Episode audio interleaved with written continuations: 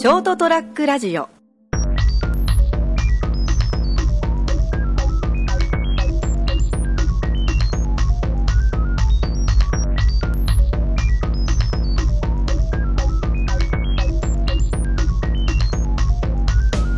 い、じゃあ始めましょうか。はい。じゃあこれはえっと4月の、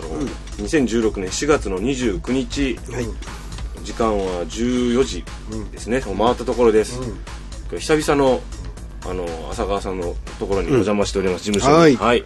今日はこの番組は一応朝ちゃん先生の「ドンと言ってみよう」の体で、はい。えー収録しております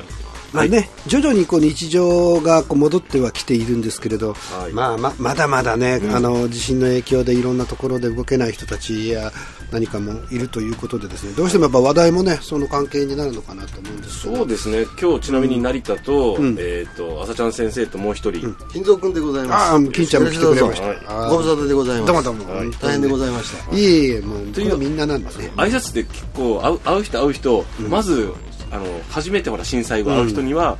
あ大丈夫だった、うんそのね。怪我ない家大丈夫？家族の人とか被害なかった？とかいうまずそこから入るよね、気がない人は別だけどね。あこれ聞かなかったも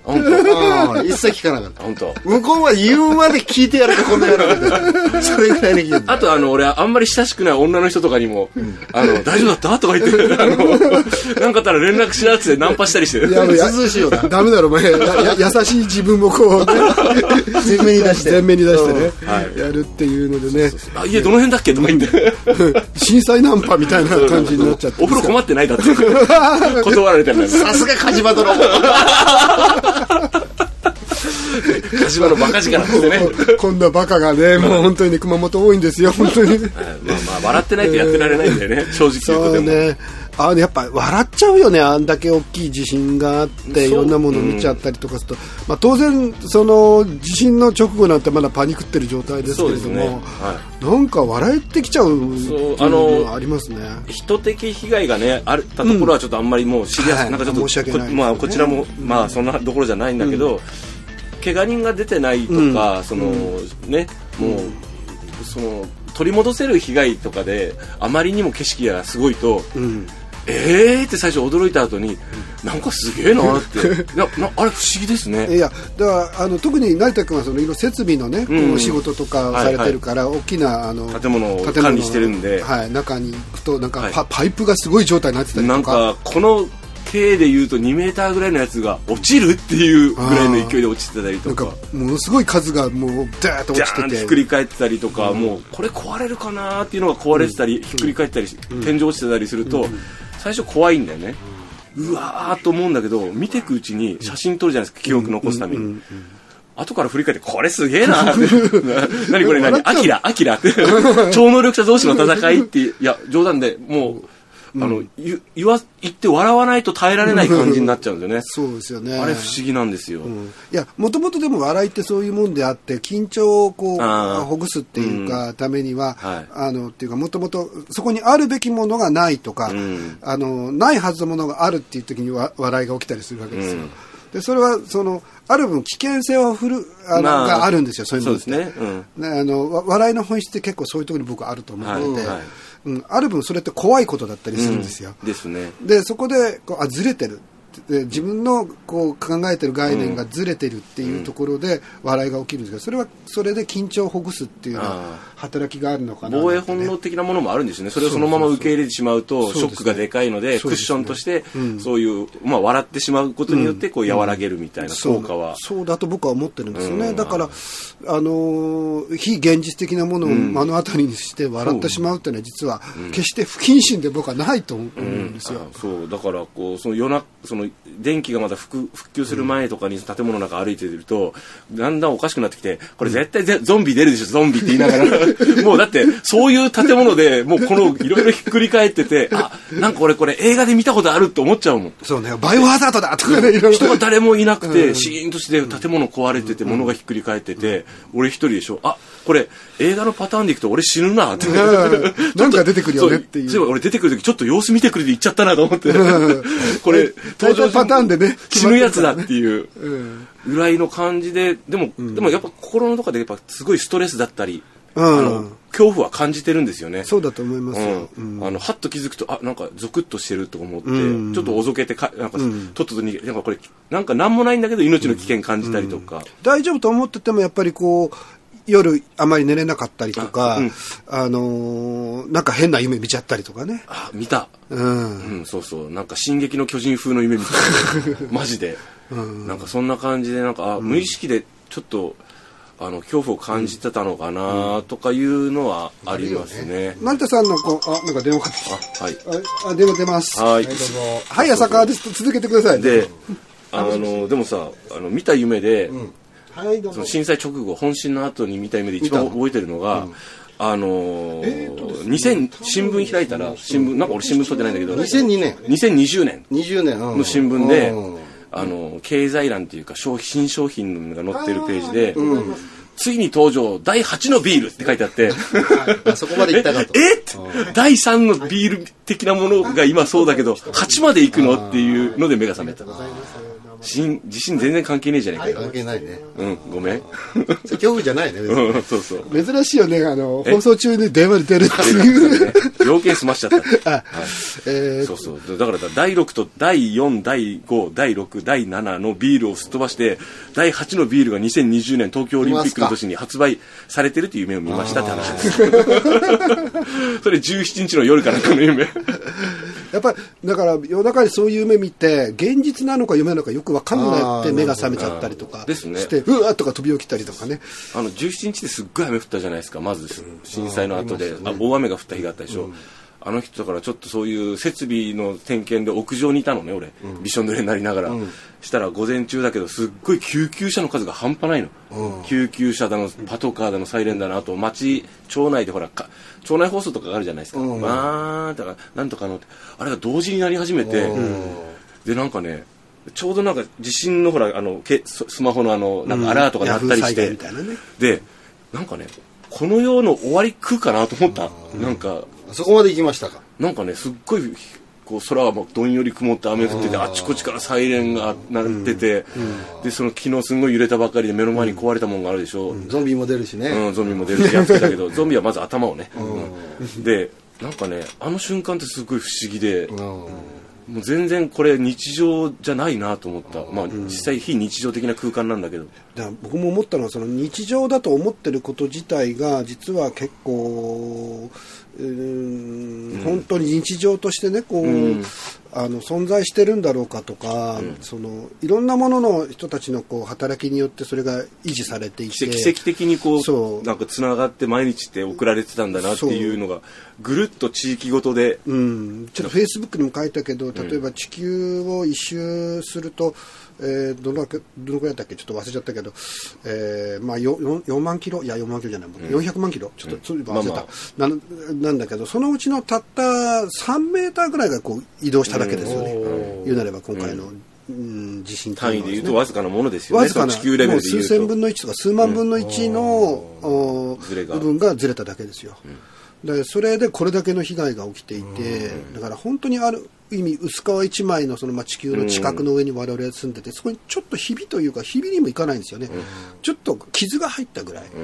でこうやって日常が全て壊れていくっていうのっていうのが、まあ、僕らがこう作ってきた世界ってそその程度のもんでしかないんだなっていうそうですね。なんかこう感じがしますね。こう地球があってその上に表面にこうカビが生えてるようなもんなんですよね。そうですね。なんだかんだ言ってね、カビですか私たちは。まあその例えで言うとそのそのレベルのものだしものでしょうと。であの簡単にそんなもんなくなっちゃうんだなっていう。ちょっとした貧乏ゆすり地球のもうそこまでもいかないんですね。あーゆすりまでいもかない。ういかないぐらいでしょうね。じゃああの揺れ例えでも失敗してる。あんまりみ二人がポカンってなっちゃったからね。うまくねえなと思って。うまいこと言ったつもりだったのにな。もうなんかねもうホームランがねその三振かやめてくんないかな ちょろちょろかも本当。う、うん、まあいいんですけど。ありがとう。じゃあ嬉しいよ。面白い。ちゃんと突っ込みどころがあってですね。気持ちは嬉しいです、ありがとうございますで僕が一つ思ったのがちょっといいですかね、うんあのなんかまあ僕ら僕らつうかまああの、まあ、五体満足にこう生きてるからまだいいですけど、例えば不自由な方っていらっしゃるじゃないですか、でまあ、お年寄りは特にそうなんでしょうけど、ええまあ足が不自由とか、とかあとちょっとまあ例えばですよ、例えば例えば目が見えない方、うん。ものすごい恐怖だったと思いますよ。結局は僕らこう起きて、うん。やっぱ確認して、うん。という作業ができるけど、ん。そういう方って言ったらもうできないですから、どこから何が落ちてこようが下に何があろうが分かんないですから、ん。じゃあ僕らの恐怖から比べたら、んものすごい恐怖をこう味わってるんじゃないかななんて思うんですよ、ね。たまたまたま僕の親戚っていう、まあ、ちょっと誰って言わないんですけど、親戚がちょっと目の手術をしていて、その入田さんにちょっとね、あの眼科さんに入院中に被災したんですけどでその後、まあ手術は成功したんですが、あのまあ、家に帰って、えーまあ、家のぐちゃぐちゃな状態を見てですね、でまあ、目が不自由なもんですからね、なかなかこう元の生活に戻ることもできずに。病気だけでもねそれから日常に戻るの大変なのに、プラスそういう状況だったらきついですね、明日ちょっとまたねあの家の補修とかに行ってくるんですけど、まあこういうのはもう本当にうーんなんていうかな、まあ、日常の中に実際はこうもともとあった問題でもああったりとかするんだけど、うんなんとなく日常の中でこう隠れていた問題みたいなのが、今回の地震あで表に出てきてしまったっていうのも結構多いんじゃない？また家族うん。家族の間での喧嘩とかね、あまあまあ もそうですね、うん、あのこれ僕もずっと思ってて今回のやつで日常でのこうもん先ほど朝ちゃん先生が言ったような,、ような日常の中に埋もれていた問題とか、日常の中でこう見過ごしていた問題点もそうだし、ふ普段の自分の意識とか、人が暮らす生活の意識とかいろんなものがこうはっきりと分かってしまった露呈した、露呈しやすくなったっていう、でそれをまあそれによってねもう問題も生じるんだけどもでもじゃあせめて何か立ち上がる時に掴むとしたら、それをポジティブに捉えて、あのこういう問題が発生したのから、じゃあこあのこれ今後この問題が発生したのを前提としてね、どうやったらもっとよく生きることができるかというふうに捉えるといいのかなと思ったんですけどね。だ。からちょっとねリリセット感があるよね、うん。こう今回のことを一つのリセットとして考えてもう一回自分たちの生活を考え直すとか、うん。今のやり方今までのやり方っていうのが本当に良かったのかどうかとか、こういったまたその自分たちが今後何をしていくべきなのかっていうのを、もう一回頭でちゃんとこう言葉にしてこう出していくようなことも必要なのかなっていうのは思いましたね。でそれなしに、えー、と例えばそのあの間、まあ、大変だった時間の間にすごく重要だった部分っていうのは、何を優先するかっていうところなんですよね。あで本当はいえっと、じゃあ家族を優先します仕事を優先しますいろんなこうやらなきゃいけないことがあって、うん。それを何も考えずにこう必要だから必要だからってやってば場当たり的にね。うん、場当たり的にやってると、本当にやらなきゃいけないことがおざなりになってしまって、あのできないっていうことが起きると思うんですよ、うん。だからお僕は何が大事なのとかね私は何を一番大切に思ってるのっていうのを、もしかしたらちゃんと言葉にして口に出して自分に言い聞かせなきゃいけないのかなと、ああですね、うん。自己暗示ではないけどか再確認して。自己をもう一回確認をして、えっ、とことに当たる。あこれを今やらなきゃいけないの、うんこれが僕にとって一番大事なことなの、っていうのをもう一度こう考えなきゃいけないのかなと、で僕の場合はあの元の妻と家族が別に住んでるわけですよ、うん。で1回目の時にはまあ、あの連絡がすぐ取ってみんな無事だっていうのも分かって、で、えー、と1回避難しますっていう話で小学校にね避難をしてて、で、まあ、1回目はそうでもないかなと思ってたんでですね、うん。そのそこの家もしっかりした作りだったので、まあ、被害あんまり、まあ、ぐしゃぐしゃだけど大丈夫みたいなことなので、えーそれをしてたんですけど、まあ翌日連絡したら、まあ、やっぱ家で泊まるのは怖いからということで、そのまま小学校のグラウンドで寝てた。っていう話を聞いて、で2回目が起きた時にもう即朝からあの今の一妻と一緒に行って、で本当にグラウンドにシーツを敷いてその家族たちが寝てたから、うんあのちょっと2日ぐらいでいいから熊本を離れようと、ん。で特にあの長女の方は子供がまだ生まれたばっかり、お孫さんがね。そうですね、はい。だったので、えーそういう子供がいてまだほらその当時って救援物資もほとんど届いてない状態で,、うんそうですね。初期段階はそうでしたね。水もねない状況で、トイレにも行けないような状況だったからちょっともう逃げるぞっつって、えーそれで家族全員で 9, 9人かな？9人ぐらいで、もう車をはみんなあったので、えーそのまま水俣の方まで行ったんですね、避難をしたんですね、で向こうはまあ全然大丈夫で。ででそこでだから翌日んようんだからあれがあった翌々日に僕はその判断ができたんだけど、もしかしたらもうちょっと早い時期に判断をしてた方が良かったのかもしれない。あその最初の。最初の時点でやってもよかったのかもしれないなとはちょっと考えたりするんですよね。でその時はやっぱり自分のことで手一杯で、そこまで意識が回らなかった。うん。でそれでさっき言った何が大事なのっていうのを自分に問いかけることを忘れていた。あうん、なのでそういうところが今回はすごくある意味こう試されたなっていう。その浅川先生、はい。浅ちゃん先生としてもそうだし、はい。今回 その被災した人の、まあ、いろんな条件があるんだけども、それについてこう考えた人も多かったんじゃないかっていう、あの今回ほら2回目の地震で建物の中で亡くなられた方っていうのは、1回目避難したんだけど、ん。もう大丈夫だろうと思って家に帰られた方たちもいらっしゃったというまあ、そうですね。私も大丈夫だろうと思いましたね、えー聞聞いたんですけど、でそれによって被災されたりとかその亡くなられたね発っていうこともあって、まあ、気持ちは分かりますよ、やっぱ家のことが心配だし、うー家に帰って早く片付けをしなきゃって思う気持ちもああって当然理解はできるんだけど、まあ、そこでの判断がある分生死を分けてしまった。っていうのも事実だと思うんですね。ねで例えばい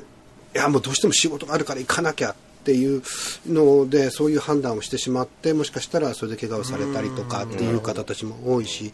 例えば昨日もうーんと例えば今、まあ、この近くの RKK のビルなんかも補修工事をやってるんですよね、うん。で足場にもう人が高いところに登ってみんなやってらっしゃるんですよ、すごいなと、ね、素晴らしい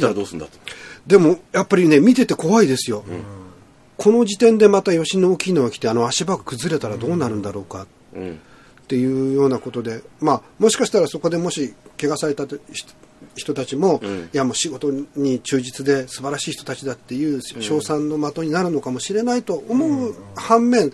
うん、その判断でいいのかなっていうのはやっぱりちょっとクエスチョンが残るんです。そうですね。あのだから、まあ、あのプライオリティをどこに置くかとか、あのを意識するっていうのを意識しましたね、と言いながら僕あの割と震災後、エスカレーター乗っちゃダメなんだけど、あの屋上に行くのにダリーからちょっと鍵で自分で操作して ゆ揺れませんようにっていうのがエスカレーター乗っちゃエレベーターね乗っちゃったりするんだけどね、あの俺あのエスカレーターって止まってるやつに乗るときって気をつけた方がいいね、えあれああそうですそう止まってるやつに乗るときに、やっぱ普段の動いてる感覚で乗っちゃうと、あ足元ふらつくね。あと階階段と幅が違うんですよね、おーっていう感じなんかで、なっちゃうこんなところで。うんそうそう。普通の階段と思えばいいんだけど、あ脳がこれはエスカレーターだって認識してるから、動いてる前提で足を出しちゃうんですよ。大体本当はあのーエスカレーターとかは建物的、設備的にはもう動かない時はかはい。使用しないように、あの使用禁止にするんですけどね、危ないから、ただまあそこはあのたまたま2階に行くのにそこし、そのエスカレーターしかないっていうことで一応止めた状態でえ登れるようになってたんです足元を気をつけくださいはい、書いて,、まあ書いてはあったんですが、でもやっぱりなんか脳が混乱するんですよね。動いてるものだという前提で足を出しちゃうから。そうまあね。いろいろとこう、今回はもちろんね被害ねいまだにこうやっぱ本当苦しんでる方、く苦労されてる方不便されてる方本当多いと思うし、ね。あの全然まだ途中、まあ、これまだまだ被災中というかね状況は途中なんですよね、まだ余震も本当続いてるし、いやー益城の方にたまたまやっぱ親戚がちょっとある施設をやっていて、あのー何度も行ったんですよ、はい。それで家族の送り迎えとかでですね、でもう益城町は本当ひどいですね。もううん道沿いも相当な数で割合であの倒れているし倒れていなくてもほぼ住めない状態、でさらにあの28号線から南側の震源地に近いところっていうのは、そうですね。まあ3分の1ぐらいが半壊から全壊してるんじゃないかなっていう感じのところも多くて。うーん。まあなんかほ本当まああの地域の人がおっしゃったけどゴジラがこう踏み潰したような感じになってますよってそれに近い感じの、まあ、状況がああってですね、でそれを見てもやっぱり思ったのはうわこれはあの被害の割には本当に死傷者数が少なくて、まあまあ良かったとは言えないんですけど。不幸中の幸いだったなって逆にそんなふうに考えたりもしましたね。亡くなられた方は本当、うん。あれなあのかなんか苦しいんですけど、もうねそういうの考え出すと本当に胸が痛痛くなるんですけど。うん。でもほんまあこれからまあ復興というかですね復旧が続くんでしょうけど、ただやっぱり海外なんかに比べたら日本は優秀ですよね。まあ地震大国ですからね、うん。なんかあの同じ時期にエクアドルかどっかでそうですね。地震がありましたよね、はい。あれもう被害半端ないですもんね。桁が違いますよね。し死者の数とかなんかですね、だって。熊本最大の震度いわゆる最大震度って7じゃないですか、あの震度の上で、あのそれが2回ってもう、何その三大怪獣熊本に現れるみたいなやめてくんないっていう。もう気象庁なんかもね途中からね予想とかするのもあ投げちゃいましたよね。だって何余震1000回ってあるかお前この野郎と思ったもん。もう来んなと思ってもう揺れんなと本当思うもん。やっぱいろんな人とかほら小さいお子さん抱えてる人とかから連絡が来てとにかくその昨日風も強かったりしたじゃないですか、とにかく揺れて風は吹くし、やっぱほら子供が怯えもうねあのこうそうだよね。あとあのほ怯えらたりするんで後のね暴風がまたすごかったからね。そううんそう。風があんねなのがね。だからもう本当なんか何しとうと思って、でほらあのちょうどさ16日の後にあの水道とかも止まってたじゃん。断水地区が多かったでしょ。でみんなやっぱ水が欲しいとか言ってたと思うんだよ神様それ聞いて多分あの雨を降らせてくれてどうぞって。俺雨を見ながらね 神様仕事雑っすと思ったもん。もっと丁寧にって。いらねえそれじゃないっすよっ今て思ったりしたよ俺はもうちょっと、う んだってあの風と雨での被害も結構出てるもんね。本当ひどかったと思いますね。でお俺も食らったもん仕事上。雨漏りひどくて。こんなところからっていうのでもうあれで本当泣く思いしたんでまあ僕はほら仕事でね対応してあのぐっしょぐしょになる程度だからいいんだけどあの本当あれで寝車とかね屋外で寝泊まりとか避難されてた方とか本当きつかったと思う僕も3日ぐらいはちょっと車、あもうちょっとかな、4、5、4日はやっぱり車中泊だったんですけどね、ここじゃちょっと寝寝れないっていう。自宅は自宅が別にあるんですけど、全く手つかずの状態なんですよね。ああそっか。こうん。っちの方ですね。そうそうそうそう。もう裏裏のドアからこう開けて、あやめや 無理無理。ああ無理。と思って俺が2回見て無理って言って閉める いまだに閉めてるってなかったことにしよう。もう無理と思って、これ何日かかるのと思って。はい。でも、金ちゃんちだってなんだかんだでや瓦落ちて、今、シートかけてる状態ですよね。そうですねまあでも容赦ないね。うん。遠慮知らずだねやっぱ自然はね、ね。遠慮知らないもえ。うん。それはもう概念がないからね。ん、ないんでしょうね、心がない、心はね、人にしかないもんね。ないの。あのあそう。有機生命体にしかないもんね。犬とか心はあるけどね。馬とかはね。うやられますよね、本当にね。参ったね、と思うよ。えーだからまああの、まあ、ネガティブなことばっかり言ってもしょうがないので、ことれりあえずみんな理災証明を出そう。そうね。うん。写真撮っとこう。そうか俺どうなんのかな？ここちあの俺熊本市内にほら事務所で置いてるだけだから、あの住民票もないしねああそうなんですそいやでも事務所としてあって、写真撮ったでしょ、たくさん。写真撮ったって言った。あまあ、あれがあるから多う、分。笑いながら写真撮った、うん。なんだこれって。うわあんまり変わんねえや負担度とか。まあ、物が倒れてるか起きてるかだけの違いなんですけど、そうそう。まあ、でもね、本当、あの、笑ってる場合じゃないんだけどね。まあでも、笑う、笑っちゃうんだよね。うん。もちろん笑えない方がいるのも知ってるけど、でも、あの、でも生きて暮らしていかなきゃいけないから、そうですね。仕事もしなきゃいけないし飯も食うし、ずっと塞ぎ込んでてもね、うん、ダメなわけじゃないですか。そうです。うん。まあ、別にねそれでほらあのそうやってこう立ち上がななかなか前を向けない人とか上を向けない人とか、あの塞ぎ込んでる人に対して、あのこう頑張れよとか言えないですよ。ああ言えないですね。それはもうそれ違う違うと思うんですよ。ただ、こういう時頑張れって難しいですね。うんうん、そうですね、頑張りましょう、あの割と前向きな人にとに対しては一緒に、あじゃあ頑張っていきましょうねっていう声はしかけますけど、ちょっときつい感じでダウンダメージを受けてる人に対してはやっぱちょっと言えない。逆に言えないですね。あ言えないです言えないです、あのなんかできることがあったら、うん。程度しか言えないけど、できることがあったらっていう問いかけも自分がわあのか県外の方からされたから分かるんだけど、特にないんだよね。こっちから言えること金かな？みみんな言う。みんな言う。割とあのいろんな人の話聞くととりあえず困った自営業の人もそうだけどいろいろ送ってもらうの嬉しいんだけどとりあえず金ちょうだい 正直って言いますよ。そうだよね。うん、だって震災でほらいろいろ普段普段と違う生活だったからお金かかるんですよね、意外とね。かかったよ、うん。うん。なんかねお金だなと思った俺。そうね。うんでこれが、えー、と今後ね、そのどうなるのか分かんないんですけども、そういうほ補助的なものが出てくるのが、うん。多分難しいと思うんだよね、一般のあの被災者に対して、例えば現金が来るってことはなかなか難しいでしょうね。ないで。しょうね。ないでしょうね、ん。まあ、個人でやってくださいっていうのが、まあ、行政側の、うん部分じゃまないかと思いますけあ、ど、いろいろとあの補助は出すし、はい。あの考慮もししますけど法律的に、でも、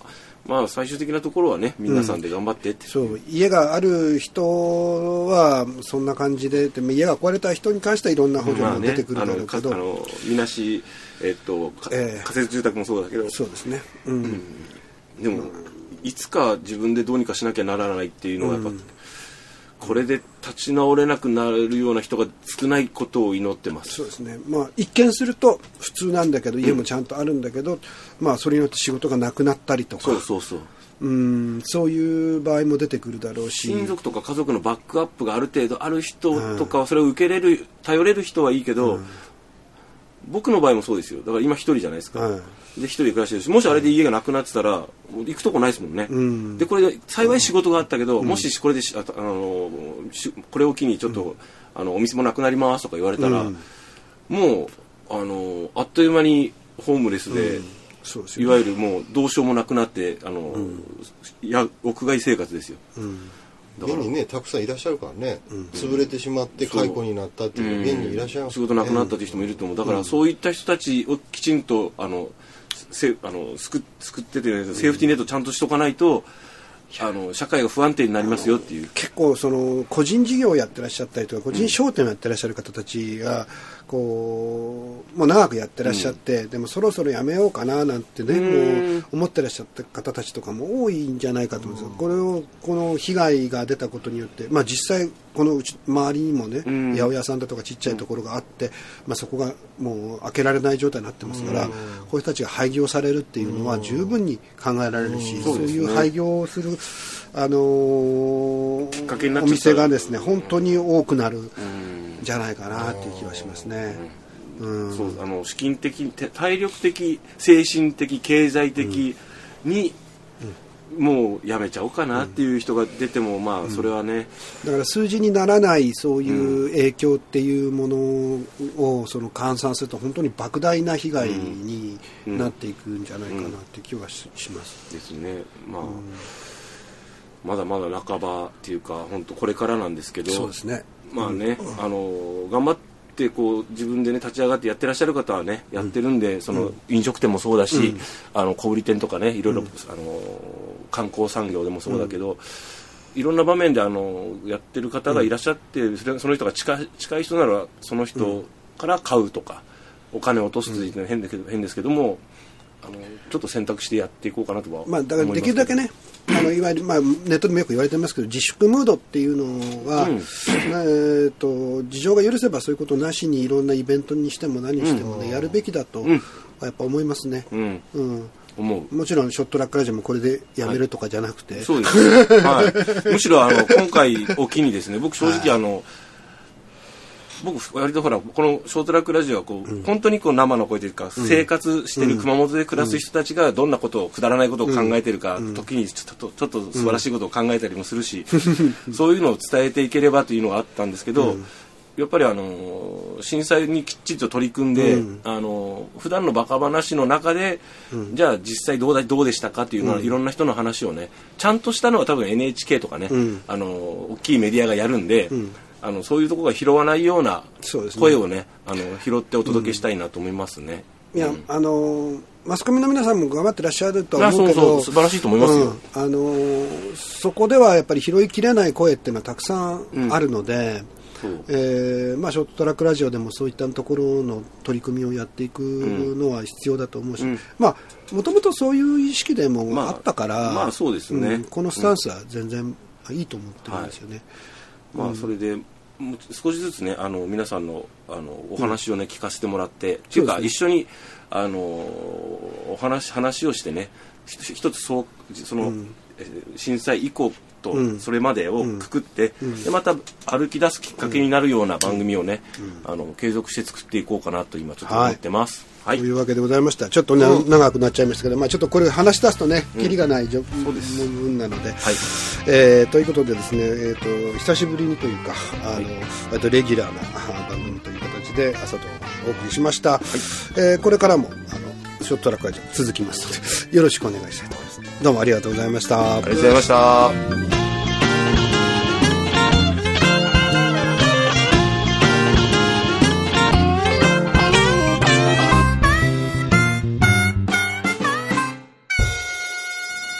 ST-radio.com ショートトラックラジオ